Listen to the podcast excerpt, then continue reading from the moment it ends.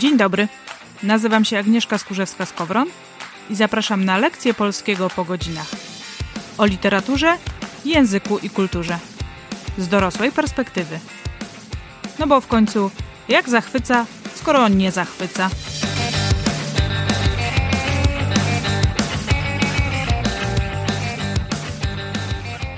Dzień dobry. W tym odcinku podcastu, jak wskazuje sam jego tytuł, będę mówiła o polskim języku intymnym, erotycznym i miłosnym, e, jakkolwiek go nazwać. W tle leci przez chwilę Anna Maria Jopek, śpiewająca Stanisława Grochowiaka, wiersz, erotyk właśnie. Ponieważ tę piosenkę umieściłam na stronie, w artykule, jako takie tło, no to tak przez chwilę chciałam to tło, żeby również e, u nas zaistniało. Ale przez chwilę już wyłączam. Zainteresowanych zachęcam do posłuchania. A my wracamy do naszego języka intymnego. Panuje przekonanie, że e, polszczyzna jest e, uboga w słownictwo z tego zakresu. I w tak zwanym dirty talk, co po polsku oddamy chyba jako sprośna gadka, Jesteśmy zdani na wulgaryzmy, pojęcia medyczne lub infantylne określenia. I wszyscy naokoło zachwycają się językiem francuskim czy włoskim, które operują wieloma pięknymi zwrotami erotycznymi, no a po polsku to w ogóle słabizna. I jak to zwykle bywa, wszystko to prawda i nieprawda jednocześnie. Albo, jak mówią niektórzy, to zależy. Najpierw trochę historii, bo zarówno językoznawcy, jak i literaturoznawcy zauważają, że w naszej kulturze u jej początków nie powstała rycerska poezja miłosna. Profesor Bralczyk mówi, że to dotyczy słowiańszczyzny w ogóle. W średniowieczu był to bardzo popularny gatunek we Francji czy we Włoszech, a tworzono ją nie tylko po łacinie, ale i w językach narodowych. Nie to, żebyśmy nie mieli w tym czasie żadnych erotyków. Najstarszym znanym tego typu utworem jest Cantilena Inhonesta, piosenka nieprzystojna, zapisana około 1416 roku. Był to erotyk Żakowski, a zapisał go franciszkanin Mikołaj z Koźla. I język trochę trudny, ale niech tam. Mam nadzieję, że sobie jakoś nie uszkodzę aparatu mowy przez czytanie poezji staropolskiej. Cyja na pannu żałować. Nie chciała mi trochę dać, memu koni owsa. Mniszli ty panno bych był mał, u mnie dwisi jako skal nożyk przy biedrzycy.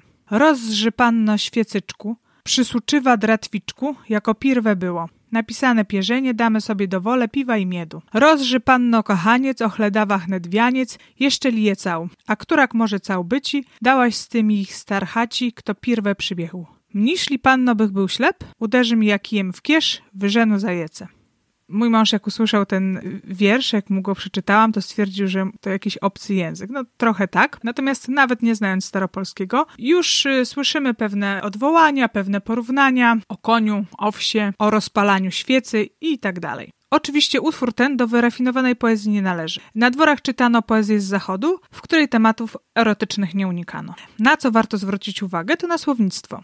Nie ma tu fizjologicznych określeń, a porównania czy symbole ponieważ język intymny, erotyczny charakteryzuje się właśnie takim podejściem. Nawet w osławionym języku miłości, jakim jest francuski, i o tym będzie za chwilę. Wkrótce i w języku polskim coraz częściej powstawały utwory nie będące bynajmniej niewinnymi wyznaniami miłości i pisali je Jan Kochanowski, Jan Andrzej Morsztyn, Adam Naruszewicz, Stanisław Trębecki i polskie słownictwo erotyczne rozwijało się m.in. dzięki tym poetom.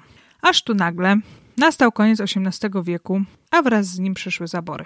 Polska przestała istnieć jako państwo, język polski zaborcy starali się wyrugować z przestrzeni publicznej, a on nadal trwał w literaturze i w kościele. Zwracają na to uwagę Jerzy Bralczyk i Lucyna Kiryło w książce Wywiadzie Pokochawszy o miłości w języku, że przez 150 lat braku niepodległości, przez 150 lat przymusowej rusyfikacji i germanizacji nawet w zaborze austriackim, kojarzonym z największą wolnością, ostoją języka polskiego był na naszych ziemiach Kościół katolicki. Czy to się komuś podoba, czy nie, tak po prostu było. W drukowanym słowie polskim dominowały tematy ojczyźniane, patriotyczne, religijne, a później społeczne. Na erotykę w wydaniu francuskim zabrakło już miejsca i czasu. Zwraca na to uwagę również Jerzy Sosnowski w jednym z wywiadów, gdzie mówił, że francuski język erotyczny, nad którym Francuzi pracowali przez ponad 100 lat, dużo zawdzięcza libertynizmowi.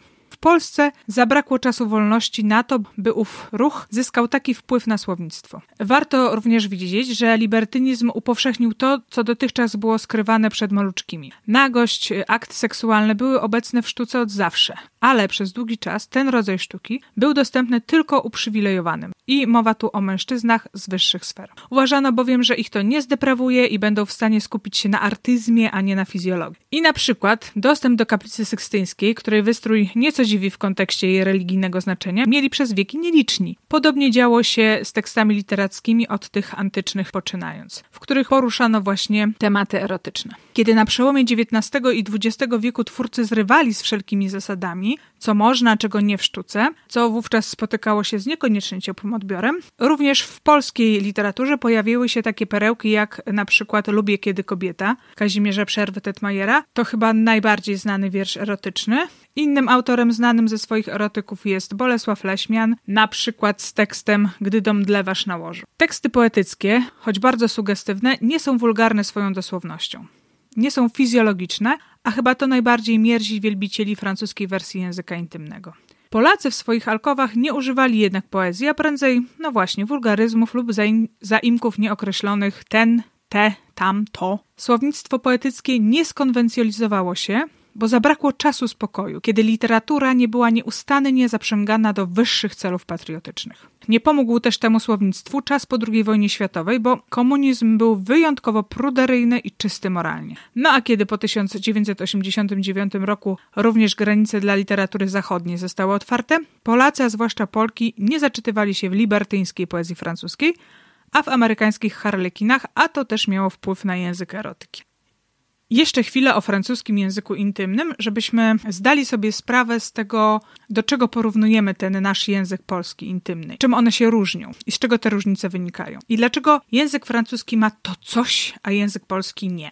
Warto zwrócić uwagę, że te piękne francuskie wyrażenia dotyczące seksu są tak naprawdę skonwencjonalizowanymi metaforami. Ktoś je kiedyś stworzył. Nie jestem romanistą, więc w tym momencie nie wiem kto. Być może autor, autorzy są znani. A potem weszły do powszechnego użycia i w końcu zakonserwowały swoje znaczenie.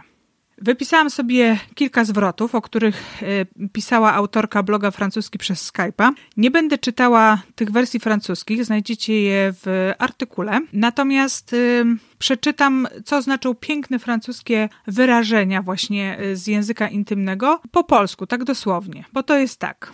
Robić fikołki z kimś, robić trzask-trzask, zrobić partyjkę nóg w powietrzu, wysyłać w powietrze, przeskoczyć kogoś, czyli przelecieć kogoś, przystawiać, e, wskoczyć na kogoś, wystrzelić z broni palnej, być dobrym w łóżku, być dobrym kochankiem. I jak widać w języku francuskim znalazły się miejsce i czas na to, by umetaforycznić wyrażenia erotyczne. Jednocześnie w tymże samym języku francuskim sporo jest literatury z dość wulgarnymi opisami. Wystarczy poczytać Welbecka. On nie posługuje się słownictwem libertyńskim, wali prosto z mostu, przekraczając pewną granicę między tym, co erotyczne, a więc mające swoje miejsce w literaturze wysokiej, a pornograficzne, kojarzone zazwyczaj z literaturą niską. W tym kontekście na ciekawą rzecz e, zwrócił uwagę profesor Jerzy Bralczyk, nawiązując do utyskiwań Tadeusza Bojarzeleńskiego nad polskim językiem erotycznym, a raczej nad jego brakiem. I profesor Bralczyk mówi tak. Zwulgaryzowane gadanie o tym wszystkim naprawdę odbiera ochotę. To tak jakby bezustannie opowiadać, jak bardzo się kogoś kocha. Była na to moda we Francji czy we Włoszech w baroku, albo w Niemczech we wczesnym romantyzmie. My nie mieliśmy takiej wielkiej potrzeby ujawniania swoich uczuć, czy to miłości rycerskiej, czy to innej. Boi tę naszą postawę względem seksu potępia. Zachwyca się tym, że jakiś kraj wydał żywot państwa wolnych, które składają się z opisów dla mnie często obrzydliwych. Uważa, że lubowanie się w tym może potęgować radość życia.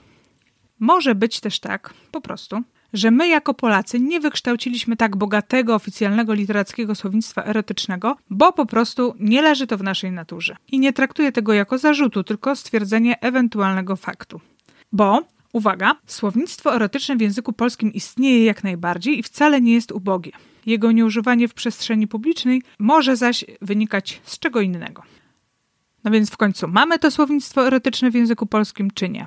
Przede wszystkim język erotyczny używany jest zazwyczaj w sytuacji intymnej. Dla niektórych nagość jest równie niezręczna co sprośna gadka i po prostu muszą się jej nauczyć. Co przypomina mi pewną scenę z serialu Przyjaciele, kiedy partnerka Rosa prosi go, by ten podczas całowania mówił jej something hot, a dla niego jest to tak nowa sytuacja, że jedyne co przychodzi mu do głowy to vulva, czyli srom.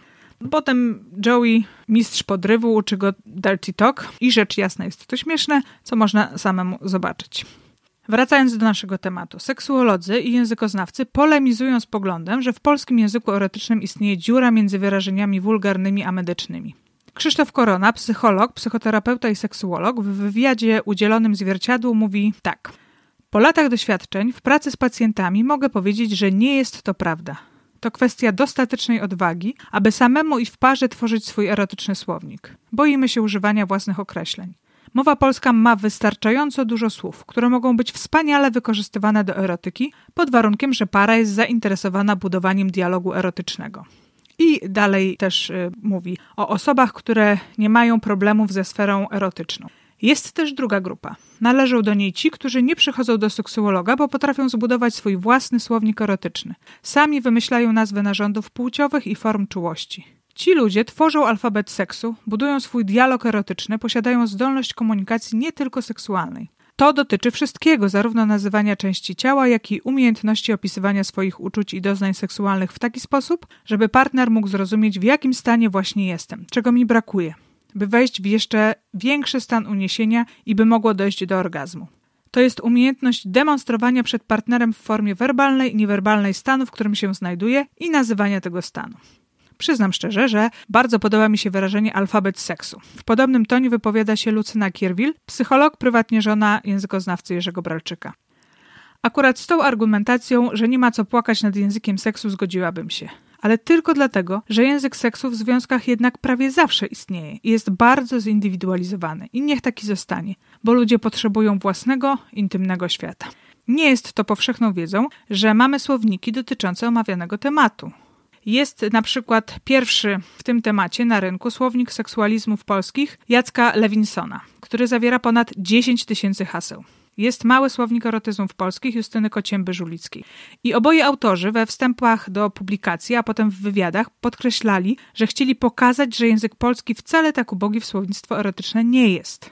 Choćby określenia penisa, których mieliśmy, wciąż mamy niemało. Na przykład bindaż, bindas, mądzie, kawaler, junaczek. Nie wszystkie oczywiście są teraz w użyciu. Poza tym jedne wyrazy traciły swoją wulgarną wymowę, albo jest ona osłabiona, choć nie w każdych uszach, na przykład kiep, inne je zyskiwały. Na przykład kutas, które to słowo oryginalnie oznaczało frędzel. Jest więc w naszym języku słownictwo erotyczne, seksualne, wychodzące poza medyczne pojęcia i wulgarne zwroty. Profesor Lew Starowicz wspomina takie określenia pochwy jak dziurka, puszcza, goła, lalka, muszelka, krzycząca, lizawka, słodka, malutka, rura, kanał, brama. Natomiast faktycznie w literaturze rozwój tego języka został zatrzymany przez okoliczności pozajęzykowe.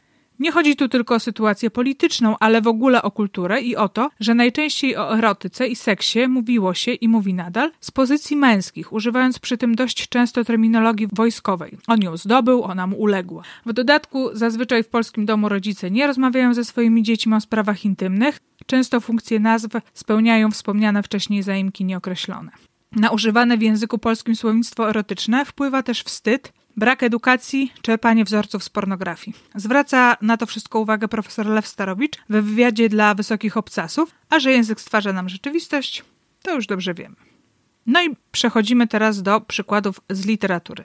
Pisarz ma tę przewagę w tworzeniu języka erotycznego, że nie ograniczają go potrzeby drugiej osoby. Nie mówi do swojego partnera, więc może puścić wodze fantazji. Z tym jednak różnie bywa. Literatura to oczywiście nieco inna bajka niż rzeczywisty język alkowy, ale pokazuje, jak język ogólnie radzi sobie z e, sytuacją intymną, czego szuka, jaki świat tworzy. E, w zestawie, który przygotowałam, który wcale nie przedstawia wszystkich możliwych stylów, znalazły się książki pisane po polsku i tłumaczone na polski. Nie ma to jednak znaczenia w tym sensie, że interesował mnie właśnie język polski i jego słownictwo. Choć wpływ na użyte zwroty miał oczywiście język oryginalny autora, angielski, hiszpański, łacin. Kolejność nie ma znaczenia. Więc na początek Gabriel Garcia Marquez, Miłość w czasach zarazy. To jedna z moich ulubionych książek w ogóle. Wyjątkowo sensualna i pełna odniesień do erotyki, choć, co stwierdziłam z lekkim zdumieniem, kiedy przygotowywałam ten materiał, kiedy szukałam cytatów, autor wcale nie tak często opisywał konkretne sceny seksu. I tutaj jakieś dwa cytaty przeczytam, po resztę odsyłam do artykułu na stronie. Olimpia Zueta kochała się radośnie, z wdziękiem trzepoczącej gołębiarki, a potem lubiła godzinami leżeć nago w powolnym, spokojnym odpoczynku, w którym dla niej było tyleż miłości, co w samej miłości. Ale nie dał jej opleść swych palców, lecz chwycił ją za przegub i poprowadził jej dłoń wzdłuż swego ciała z niewidzialną, ale świadomą swego celu siłą, póki nie poczuła ognistego podmuchu nagiego, pozbawionego cielesnego kształtu, ale spragnionego i stającego dęba zwierzęcia. Nakłonił ją, by pozwoliła podglądać się, kiedy się kochali. Zachęcił do zmiany konwencjonalnej pozycji na misjonarza na pozycję roweru wodnego czy kurczaka na ruszcie, czy poćwiartowanego anioła, doprowadzając raz niemal do postradania przez oboje życia, kiedy pękły sznury w czasie próby wymyślania czegoś nowego w hamaku. Jak słychać, Marquez jest dosadny, ale niedokładny, zmysłowy, ale niedosłowny. Pełno tu wyjątkowych porównań, wcale nie szczególnie delikatnych. Dużo potu, śluzu, zapachu, obwisłości, czyli zjawisk, które mogą wzbudzać wstręt. A jednocześnie napisane jest to z takim smakiem, że nie obrzydza. Mało tu zwrotów, które można by samemu wykorzystać. Mimo wszystko to, moim zdaniem, jedna z najbardziej udanych literackich odsłoń erotycznych. Druga książka, Anny Szczypczyńskiej Dzisiaj śpisz ze mną. Po książkę sięgnęłam kiedyś, bo y, czytałam blog Panna Anna Biega i byłam ciekawa, jak autorka poradziła sobie właśnie ze scenami erotycznymi. I cytat. Zerwała z niego sweter i koszulkę. Bez nich wyglądał jeszcze lepiej. Kiedy spojrzała na jego silne, pięknie zarysowane ramiona, przypomniała sobie, że kiedyś opowiadały jej o swoich treningach. Znalazł go. Ten malutki, niby niepozorny różowy punkt, który wystarczy odpowiednio dotknąć, by przyjąć kontrolę nad światem, a przynajmniej nad kobiecym ciałem. Z sekundy na sekundę coraz trudniej jej było zapanować nad własnym ciałem. Próbowała to ukryć, ale zdradzał ją cięższy oddech i nagłe odruchy, nad którymi nie panowała. Czuł, jak przez jej ciało przepływają dziesiątki, może setki małych skurczów. Westchnęła głośno kilka razy, po czym wtuliła się w niego jeszcze mocniej, jakby szukała ratunku. W tym uścisku zastygła na minutę, może nawet na dwie, a potem wzięła głęboki oddech i opadła na podłogę. Przy każdym mocniejszym ruchu stara drewniana klepka zawodziła jak podchmielony pieśniarz. Najpierw poczułam go na udach, później przez chwilę błąkał się przy moich pośladkach, aż w końcu trafił tam, gdzie na niego najbardziej czekałam.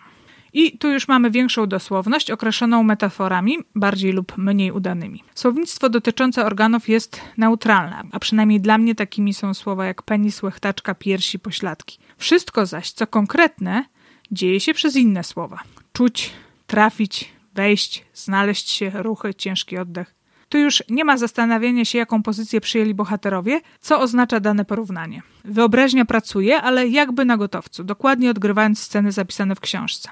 W języku erotycznym tej książki nie ma opisów budzących wstręt, takich typowo fizjologicznych. Jest konkret podlany metaforą. Na całe szczęście nie ma tu nieznośnej seksualnej maniery wielu powieści erotycznych. Nie brakuje ich zaś w kolejnej książce, czyli klasyku 50 twarzy Greya. I pisząc o języku erotycznym nie mogłam nie sięgnąć po tę najsłynniejszą powieść erotyczną ostatnich lat, choć przyznaję, że przeczytałam po łebkach, bo lektura szła mi opornie. No i teraz fragmenty. Znowu jęczę w jego usta. Ledwie powstrzymuję rozpustne odczucia. A może to hormony szaleją w moim ciele? Tak bardzo go pragnę. Chwytam go za ramię i czuję twardy biceps.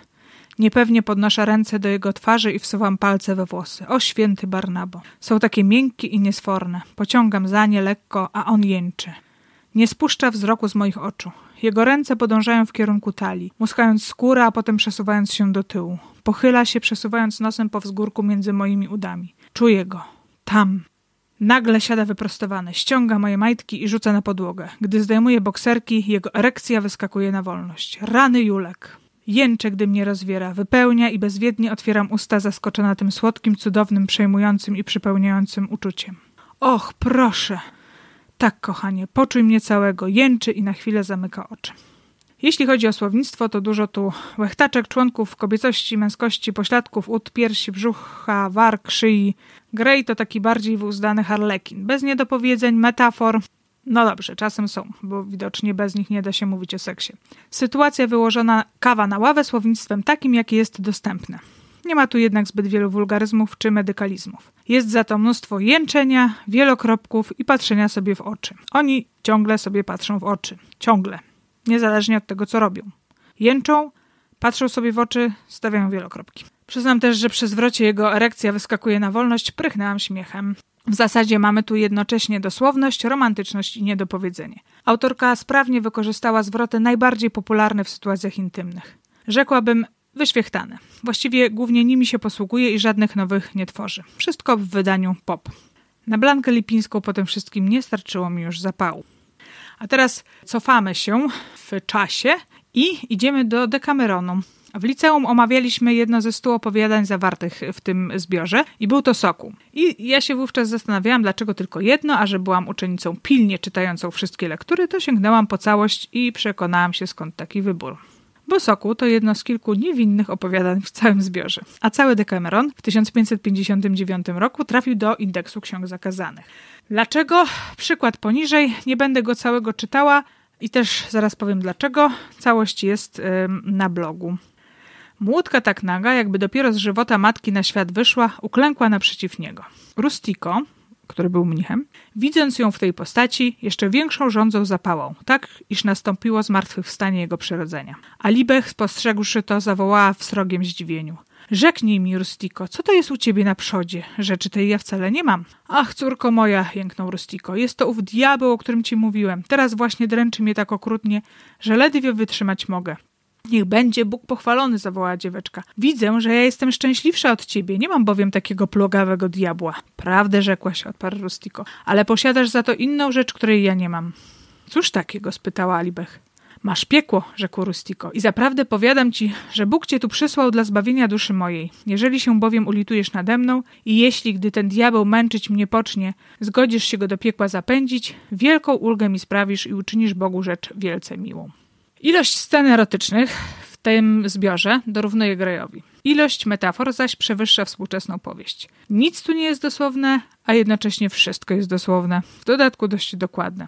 Historie zawarte w książce opowiadali damy i mężowie, którzy schronili się na wsi przed szalejącą we Florencji dżumą.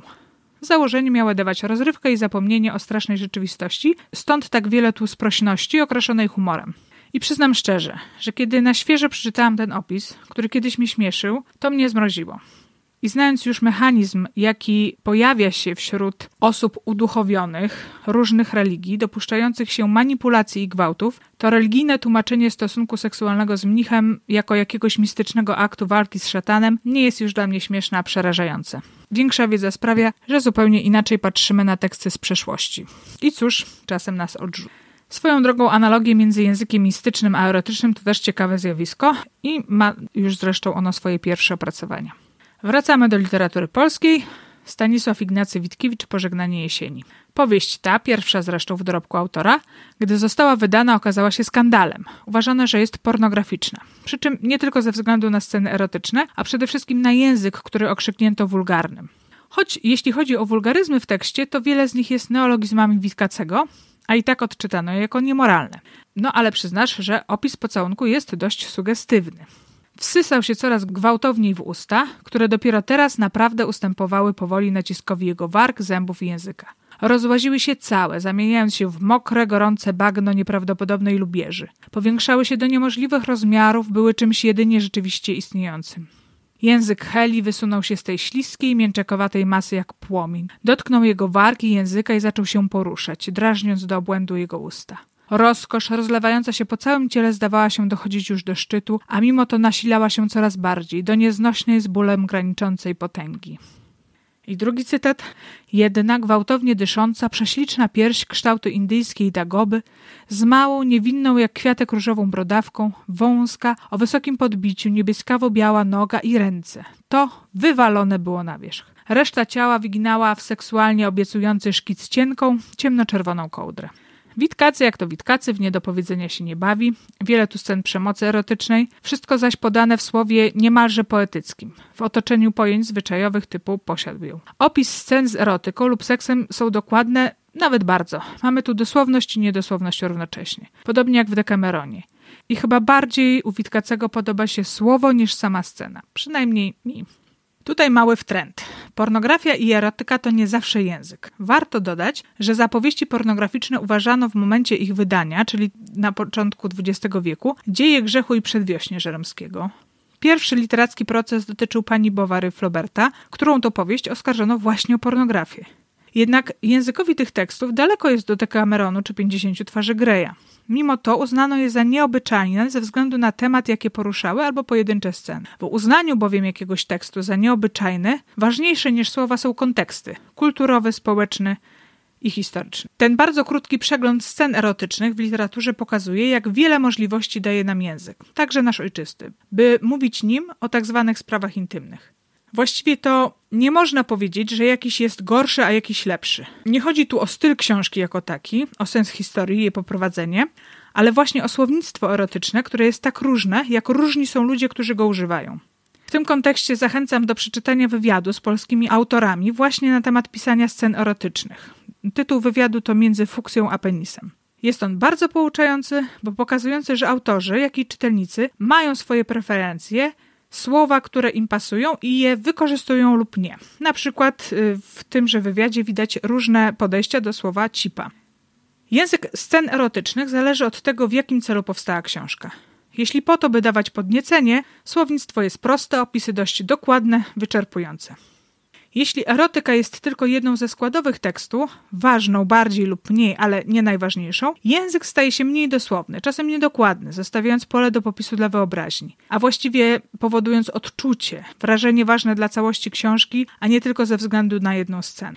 I tutaj yy, znalazłam fajny cytat. To, co wyróżnia zakazanych klasyków od rozkoszy spod lady na Firth Street, sprowadza się zasadniczo do kwestii semantyki, poziomu słownictwa i retorycznego aparatu używanego do wywołania erekcji. To jest cytat z książki Night Words, High Pornography and Human Privacy. I jak pisze Ewa Stusińska, autorka książki Dzieje grzechu, dyskurs pornograficzny w polskiej prozie XX wieku na wybranych przykładach, język pornografii nie jest walorem sam w sobie. Stanowi jedynie niezbędne medium uruchomienia niewerbalnych odniesień poprzez wykorzystanie klisz. Silnie wpisana w specyfikę literatury jest więc konwencjonalizacja języka. Proza powieści spada do poziomu martwych zwrotów, klisz, stereotypowych werbalnych wyliczeń. Literaturę pornograficzną zawsze wyróżniały przekleństwa i wyrazy obsceniczne, rugowane niemal całkowicie z innych form literackich, a także wszelkiego typu wyrazy dźwiękonaśladowcze związane z funkcjami fizjologicznymi. Język jest dla pornografii uciążliwą koniecznością. Jego funkcją jest uruchomienie niewerbalnych obrazów fantazji i jeśli mógłby zrezygnować ze słów, zrobiłby to. Ten powyższy opis doskonale pasuje do takiej powieści jak 50 twarzy Greya i jej licznych odpowiedników, również polskich, ale na przykład wulgaryzm i dosłowność Welbecka mają zupełnie inny wymiar. Chociaż właściwie ludzie reagują na tak różne rzeczy i słowa, że każdy może wybrać sobie to, co mu pasuje. W literaturze możemy bowiem znaleźć ten język, który nam, jako jednostce i jako parze, najbardziej odpowiada. A i tak to, co dzieje się między dwiema osobami, nie wychodzi zasadniczo poza ich metaforyczne łóżko pozostaje intymne, swoje, jednostkowe. Jestem w stanie bowiem wyobrazić sobie kogoś, kogo użyte przez Rosa z przyjaciół vulva mogłoby podniecać.